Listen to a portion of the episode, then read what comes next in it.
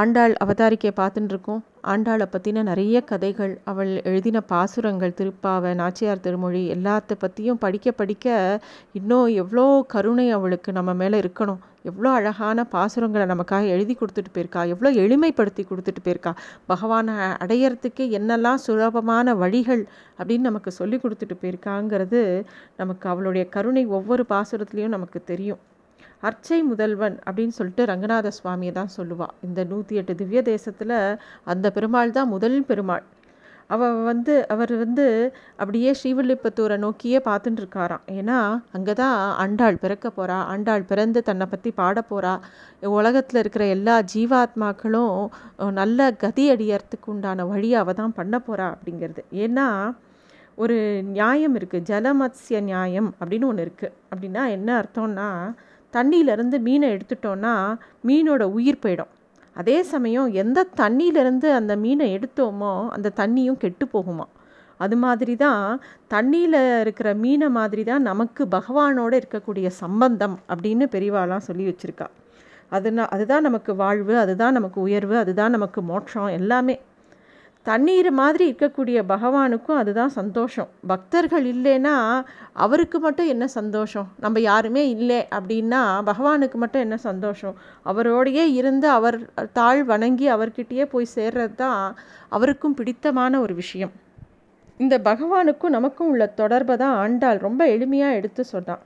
அவள் சொன்ன மாதிரி யாருமே எடுத்து சொல்லலை. அது மட்டும் இல்லை அவர் நம்மளை ரட்சிக்கலைன்னா அவருக்கும் அது பெருமை இல்லை. அப்படிங்கிறதையும் அவள் சொல்லியிருக்கா நிறையா இடத்துல. நாம் அவனை வாயினால் பாடி மனத்தினால் சிந்திச்சு எப்பயுமே அவரையே சரணடையணும் அப்படிங்கிறத ஒவ்வொரு பாட்டிலையும் எடுத்து எடுத்து சொல்கிறாள் பெருமாளோட அவதாரங்கள்லேயே ரொம்ப பெரிய அவதாரம் எது அப்படின்னு ஒரு கேள்வி கேட்டால் நம்ம எல்லாரும் என்ன சொல்லுவோம்? திருவிக்ரம அவதாரம் தான் அப்படின்னு சொல்லுவோம்.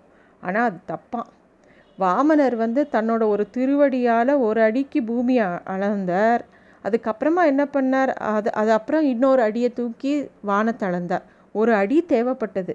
ஆனால் இந்த பூமி பந்தையே தன்னோட மூக்கோட நுனியில் அனாசாயமாக அப்படியே தூக்கினவர் யாருன்னா வராக அவதாரம். அவர் தான் இருக்கிறதுலையே பிரம்மாண்டமான அவதாரம். அதை நம்ம யாரும் யோசிக்கிறதே இல்லை.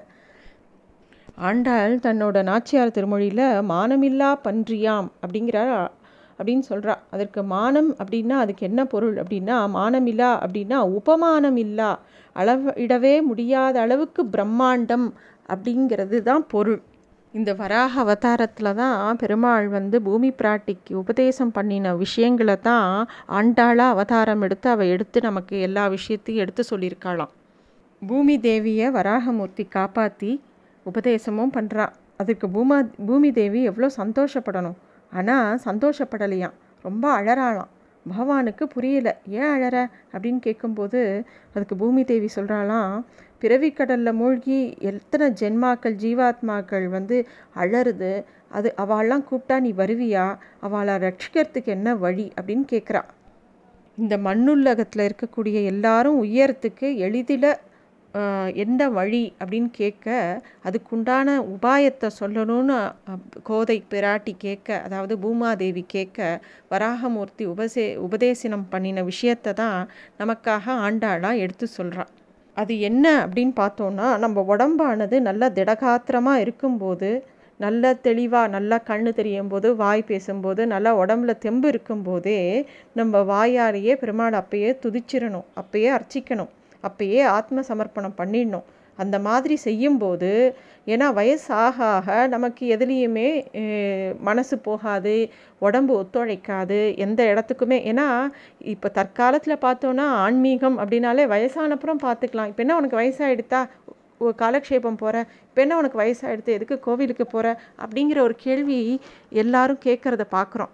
ஆனால் எல்லாரும் சொல்லி வச்சுருக்கிறது என்னென்னா உடம்பு நல்லா தினகாத்திரமாக இருக்கும்போது கண்ணு நன்னா தெரியும் போது உடம்புல இருக்கிற தெம்பு இருக்கும்போதே பெருமாளை போய் சேவிக்கணும் எல்லா விஷயத்தையும் கற்றுக்கணும் அப்போ எல்லாத்தையும் பண்ணிண்டாதான் வயசாக வயசாக ஒவ்வொன்றா செயலிழந்து போகும்போது அப்போ பகவானை நம்ம நினைக்காட்டியும் பகவான் நினைப்பானா அவ்வா ஆஹா இவன் எவ்வளோ நல்ல ஆத்மா இவன் என் நம்மளை நினச்சின்னு தானே இருந்தான் எப்பயுமே நம்மளை பாடிகிட்டே இருந்தானே நல்ல சத் விஷயங்களில் மனசை செலுத்தியிருந்தானே அவனை நம்ம விட்டுறக்கூடாதுன்னு பகவான் தன்னிடம் சேர்த்துப்பாரான் இதைத்தான் நம்மாழ்வார் கிளரொளி இளமை கெடுவதம் முன்னம் வளரொளி மாயோன் மருவிய கோவில் வளரி வளரிளம் பொழில் சூழ் மாலிருஞ்சோலை தளர்விலராகில் சார்வது சதிரே அப்படிங்கிற பாசுரத்தில் எடுத்து சொல்கிறார் நல்ல விஷயங்களை ஆச்சாரியன் மூலமாக காதில் வாங்கிண்டு ஞானமும் வேட்கையும் நிறைஞ்ச இந்த கிளரொளி இளமையை வீணாக்காமல் நம்ம வந்து மெய்ப்பொருளை அடையணும் அப்படிங்கிறது தான் இதுக்கு அர்த்தம்.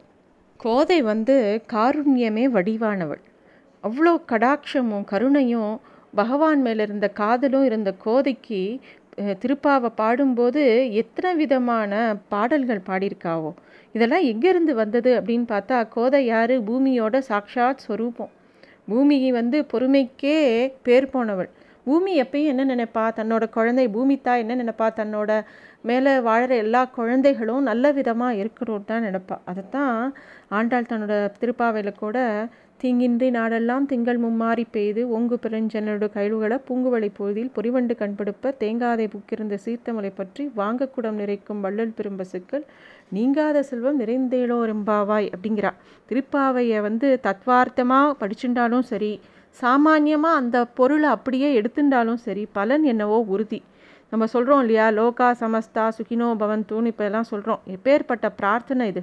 எவ்வளோ அழகாக பிரார்த்திக்கிறாவோ?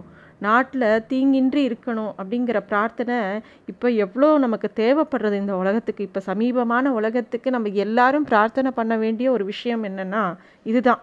எல்லாரும் நல்ல விதமாக இருக்கணும். இந்த உலகமே நல்ல விதமாக இருக்கணும்னு நம்ம பிரார்த்திக்க வேண்டாமா? அது அப்பயே ஆண்டாள் நமக்கு ஒவ்வொரு வார்த்தையாக எடுத்து சொல்லியிருக்கா. இதை விட எளிமையாக எப்படி சொல்ல முடியும்? இந்த திருப்பாவையை முப்பது நாளும் நம்ம நாட்டில் இருக்கிற எல்லாரும் தினமும் சொன்னால் இந்த குரூட்டு பிரார்த்தனையே இந்த நாட்டு எவ்வளோ சுபிக்ஷமாகும் பூமி எவ்வளோ செழிப்பாகும் அப்படின்னு நம்ம நினச்சி பார்க்கணும். இப்போ ஏற்பட்ட ஆண்டாளை பற்றி நிறையா பெரிய ஆச்சாரிய புருஷர்கள் நிறையா சோத்திரம் பண்ணி வச்சுருக்கா. சுவாமி தேசிகன் கோதா ஸ்துதி அப்படின்னு ஒன்று பண்ணியிருக்கார். அதே மாதிரி அனந்தாழ்வான் கோதா சதுஸ்லோகி அப்படின்னு ஒன்று பண்ணியிருக்கார்.